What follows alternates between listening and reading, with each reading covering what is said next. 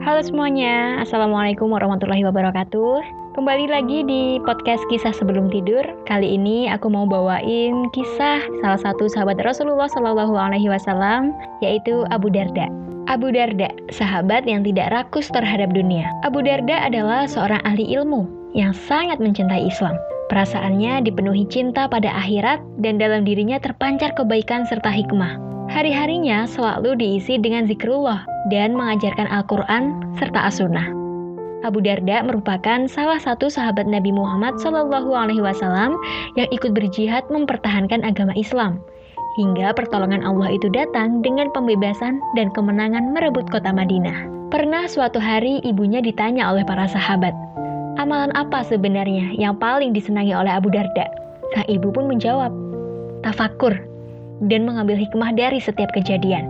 Abu Darda senantiasa mengucapkan kata-kata yang indah kepada kerabat sekelilingnya.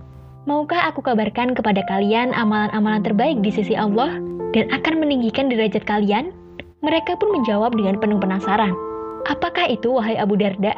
Abu Darda menjawab dengan tegas, Tikrullah, berzikirlah kalian di setiap kejadian yang kalian lewati.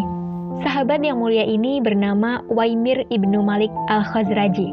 Sebelum mendapatkan hidayah Islam, Abu Darda merupakan saudagar kaya yang memiliki berhala yang senantiasa diagungkan, serta dilumuri dengan minyak wangi termahal dan dipakaikan baju dari kain sutra. Abu Darda adalah seorang saudagar kaya yang berhasil di antara orang Mekah. Bahkan, Sebelum masuk Islam pun, ia telah menghabiskan hidupnya di dunia perdagangan. Dan setelah ia masuk Islam, ia merasakan betapa indahnya beragama Islam.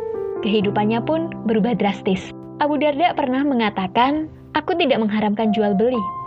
Hanya saja, aku ingin perdagangan ini tidak melalaikan dari dikirku kepada Allah." Bagi Abu Darda, harta hanyalah alat kehidupan yang sederhana. Ketika mendapatkannya pun harus dengan cara yang halal, bukan dengan kerakusan dan mati-matian. Jangan kau makan kecuali yang baik. Jangan kau usahakan kecuali yang baik. Dan jangan sekalipun kau memasukkan ke rumah kecuali yang baik. Abu Darda meyakini bahwa dunia ini hanyalah sementara dan hanya akan menjadi jembatan kita untuk menyeberang menuju kehidupan akhirat, yaitu kehidupan yang lebih abadi. Pada suatu hari, para sahabat pernah menjenguknya ketika ia sakit. Para sahabat melihat Abu Darda terbaring di atas kulit yang kasar. Maka para sahabat menawarkan kepadanya agar kulit itu diganti dengan kasur yang lebih baik dan empuk. Namun, Abu Darda hanya memberikan isyarat dengan menunjukkan telunjuk keluar sambil menatap ke depan. Kampung kita jauh di sana. Untuk menuju ke sana, kita harus mengumpulkan bekal dan mempersiapkannya.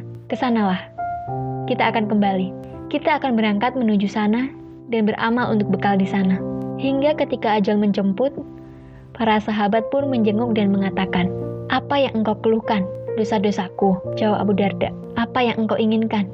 Ampunan dari Robku, jawab Abu Darda sekali lagi. Lalu beliau mengatakan, Tolong talkin aku, La ilaha illallah, Muhammadur Rasulullah. Dan teruslah kalimat itu keluar dari mulutnya hingga ia meninggal dunia. Oke semuanya, eh, podcast kisah sebelum tidur untuk kisah Abu Darda udah selesai. Nantikan kisah-kisah sahabat Nabi selanjutnya. Bye bye. See you in the next podcast.